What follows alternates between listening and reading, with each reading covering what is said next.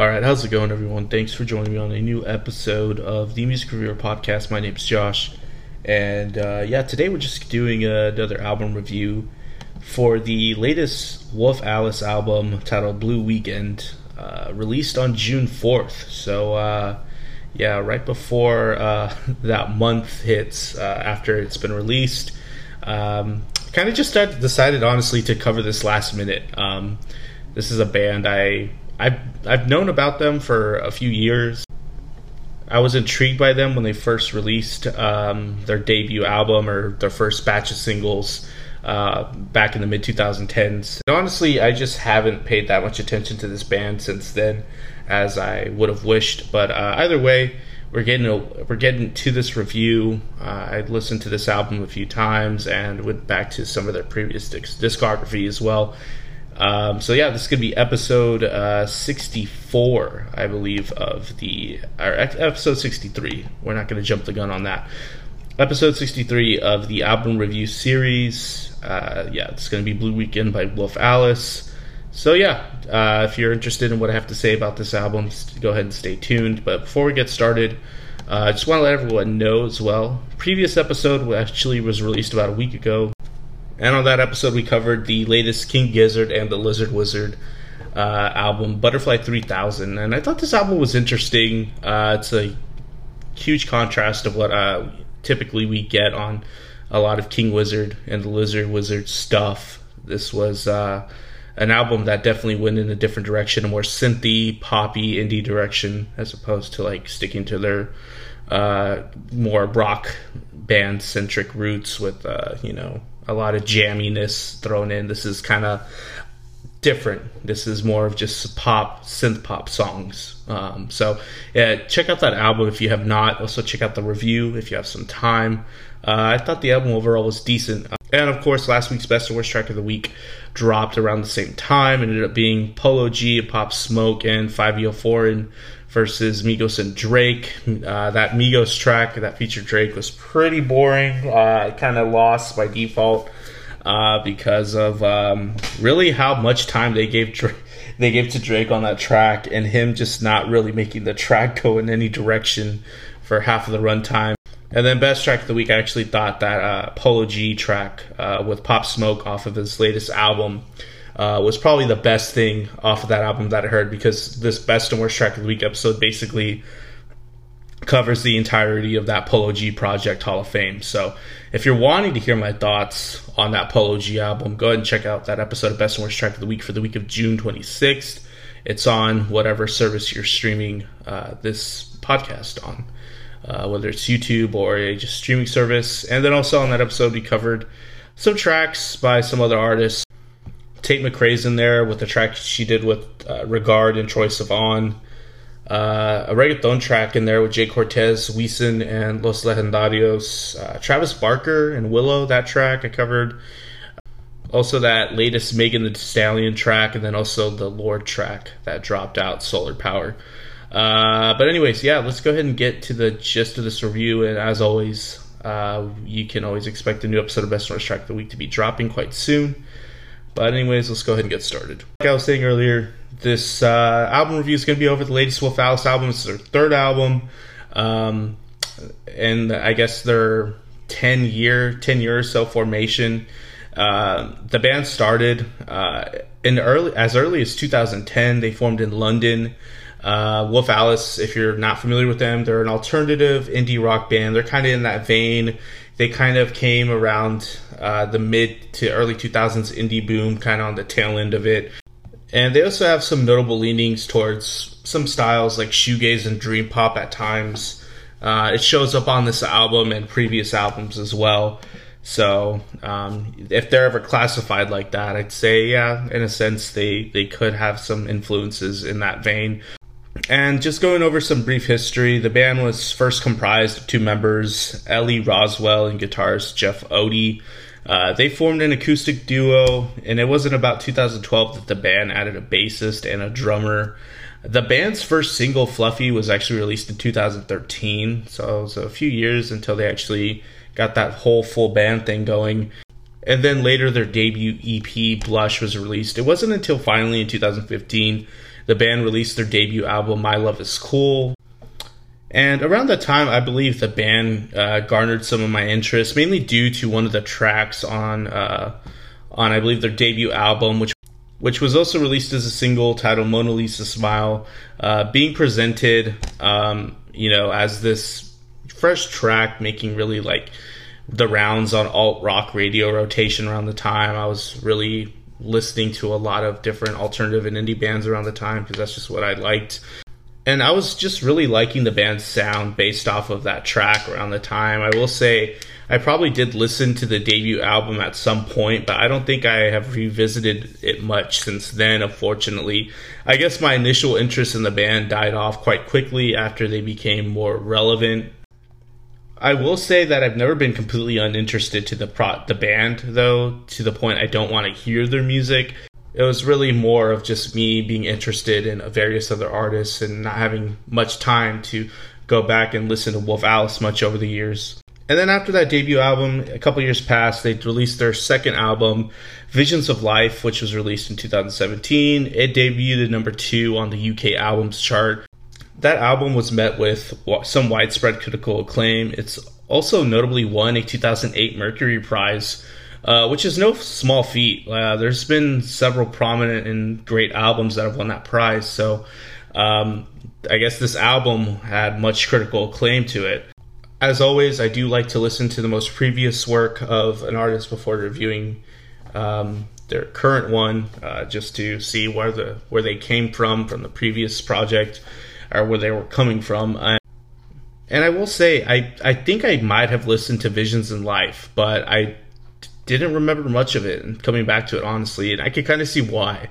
It was a bit of a trek to kind of get through it all. I'm not saying it was terrible, but I don't know if it just didn't age well for me, but I can maybe only pick out a couple of tracks that really resonated with me. And honestly, I don't see that much of a similarity between the previous album, Visions of Life, and this new one, Blue Weekend. But going over some notes, or just some highlights on Visions in Life, the track Yuck Foo was a shouty sort of cut that contrasted with how ambient the opening track was on this album. The track is quite gritty and distorted, not very pleasant sounding at times, but that's probably the point. Don't Delete the Kisses is probably one of the band's better known tracks. That's a track that I've heard at various points over the years, mainly on Spotify, all indie playlists, or contemporary indie radio. But I do appreciate the shifting character to track displays with the whispered vocals on the verses and the shouted vocals on the chorus. The track takes its time, creating a lot of anticipation, and before every chorus, that definitely does happen. It's a nice track. I do like going back and listening to that one, at least.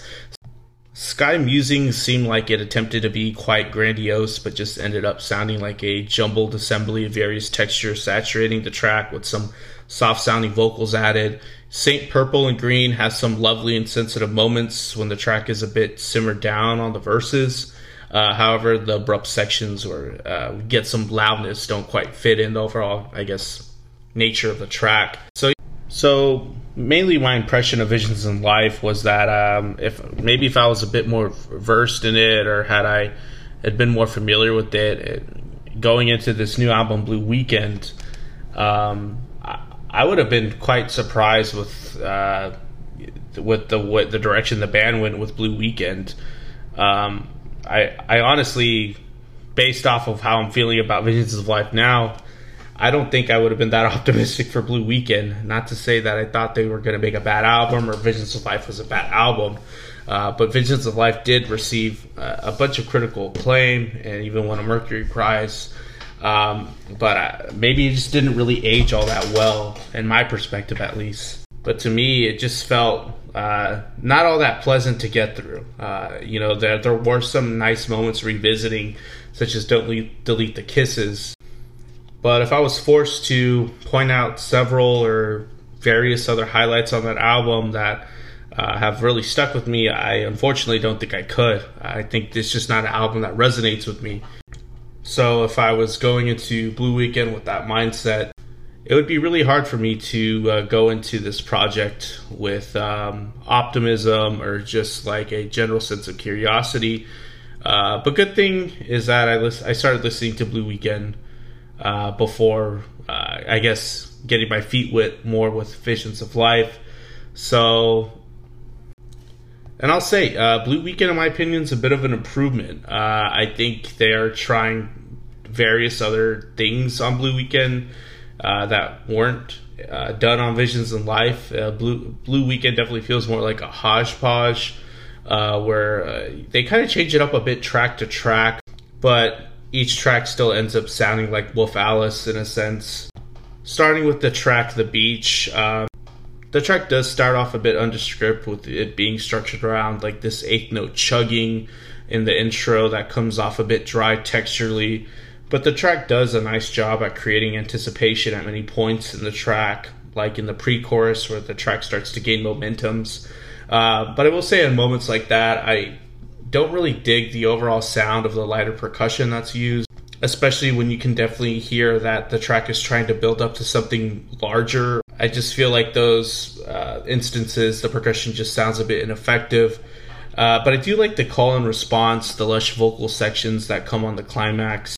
The track is also a bit short and maybe a bit underdeveloped, but I think that might be the point. I don't think it's supposed to be a full-length track either. I think perhaps it's just trying to introduce the album in an interesting way.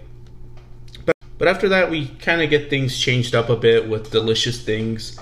The track sounds to me a lot like it came from like the last Hazel English album from last year, especially the way the track is introduced. The haunting vocal texture on the chorus sounds a lot like Lana Del Rey as well for some reason. Some of the guitar textures on this track can be quite direct. The effect it has at times is quite nice though. It creates like this western or desert-like ambience. But the track definitely has like a largeness to it. I think it's a bit of an improvement from The Beach, but then again, Delicious Things is a fully developed track as opposed to what we found on The Beach. But I will say Delicious Things also has like a Radiohead-esque like outro to it as well. There is spots and hints of Radiohead all throughout this album. Lipstick on the Glass. Here I'm really liking the groove that drops in at the chorus. The accompanying plucked guitar riff isn't bad either. I like the crisp drum groove that's all over this thing. Sounds very Radiohead-like as well, all throughout this track. It's a bit of an ambient and dreamy sort of track as well. The dream pop sort of stuff influence is starting to pop in here. On this track, I'm digging the brief exposed sections as well. The track Smile, here we finally arrive on a track that has some rock attributes with some nice grit in the opening, a bit of pop flair to it as well. This kind of reminds me of like the, I guess, charm that Wolf Alice had earlier in their career with, you know, comparing it to a track like Mona Lisa Smile that was heavy and gritty. I think on this track they're maybe trying to allude to that sort of, you know, style, but it really doesn't show up anywhere else on this album. But I do dig the moments where the dirty and gritty bass is at the forefront. To me, at times, it sounds maybe like a, you know, like 2010s era Kasabian track, if anyone's aware of that band. Next track, Safe from Heartbreak.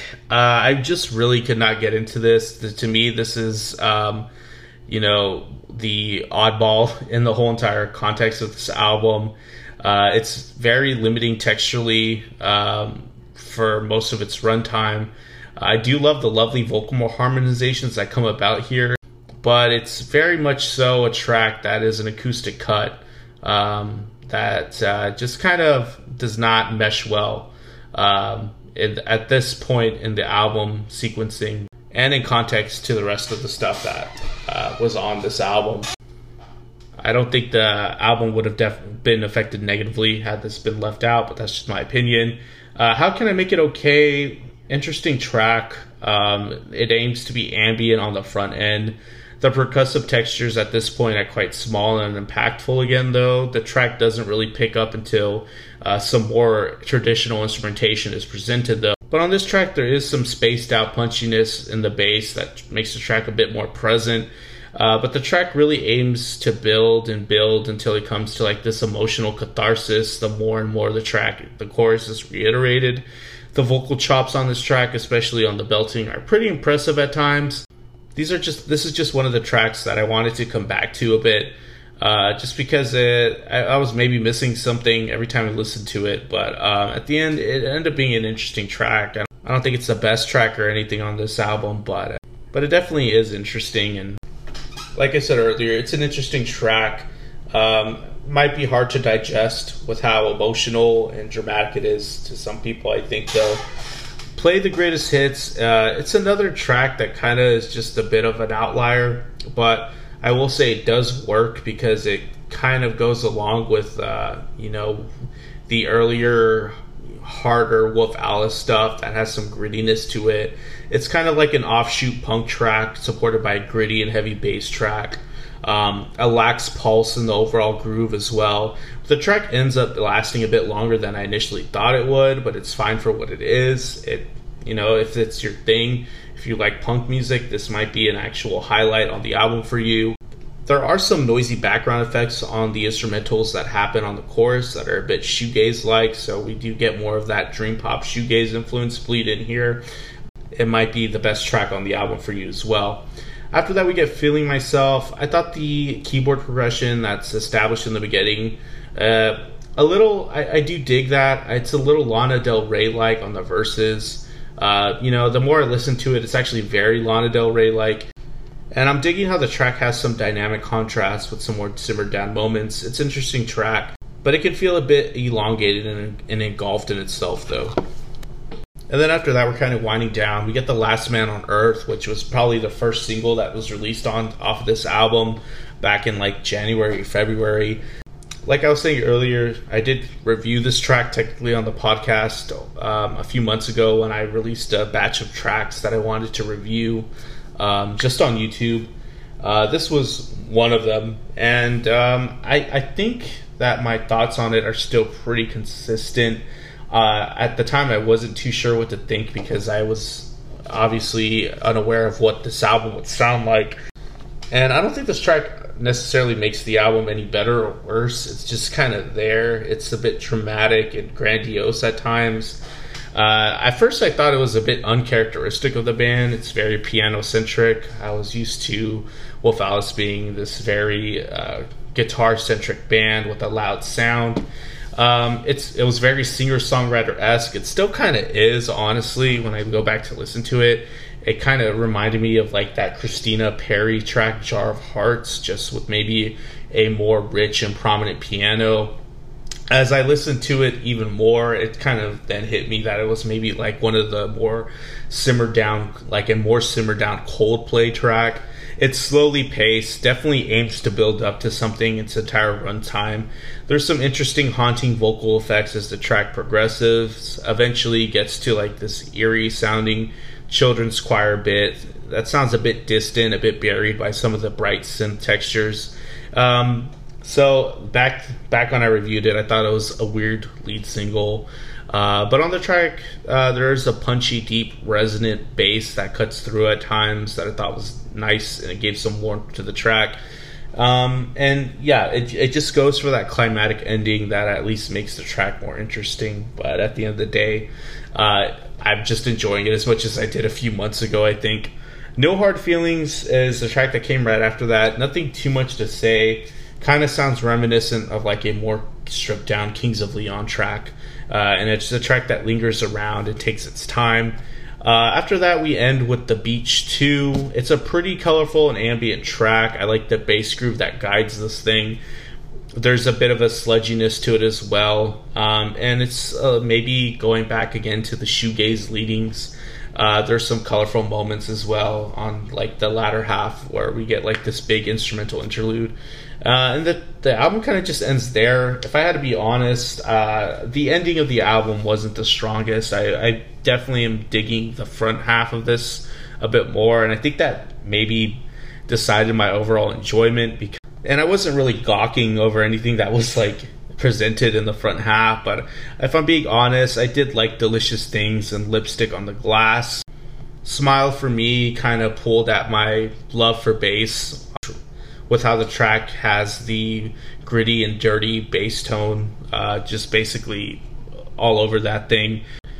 Play the Greatest Hits was interesting to hear. If the band could make more of that in the future, I wouldn't necessarily mind it either. But yeah, overall, I think this was a project that maybe had a lot of potential, and maybe the band was going for something quite big and grandiose and prominent, maybe to one-up the Visions in Life album. But I don't know. I don't know if that was the goal, obviously. But if that was, I will say, hey, I do like Blue Weekend a bit more. But I don't really think this is an album that is going to be one that I'm going to be going back to a whole lot. Yeah, there's some tracks that I wouldn't mind going back to or hearing again in the future. So at the end of the day, there really wasn't any track that I thought was just straight up horrible, although I do think Safe from Heartbreak didn't really belong with this album. I think maybe that track would have fit a bit better on like a solo project album for Ellie Rosso. I probably didn't say that right, and I probably didn't say it earlier right either. But anyways, yeah. But, you know, there wasn't anything I necessarily hated. There was just some head-scratcher moments, obviously, like Safe from Heartbreak. And that's also some of the blatantly obvious influences and some parts that I really, really question. Like, I really have to go back to listen to Like a Drug by Hazel English, if that's the right track I'm listening, that I'm thinking of. Because Delicious Things straight up sounds almost exactly like something from that album. The track was actually called Combat, although I think Like a Drug sounded a lot like it. But yeah, that was an error by me at the beginning of the podcast, if you caught that. But yeah, I just listened to it right now, and it sounds very familiar, like I suspected. But either way, everyone borrows from someone at some point. And yeah, I will say that there is a sense of ambience all over this album that I think is pretty forced at times. It doesn't necessarily make the album bad. It's just, it's definitely there. But if I'm being honest, I think Wolf Alice is probably best off doing the harder and grittier stuff. Even though, you know, it didn't really quite work on this album like I think it could have. I think eventually, if they could go back to being, you know, more of like a traditional rock band that definitely sticks to like the stuff that is just a bit more in your face, that might be, for me at least, I'll get a bit more enjoyment from that, because I think the band sounds at their full potential when that hits. But yeah, that's just my opinion. If I had to rate this album, I'd probably give it a 6 out of 10. I know for sure, if I don't think I'm even questioning this, if you're a Wolf Alice fan, yeah, you're probably gonna love this album, because I know their fan base is pretty strong.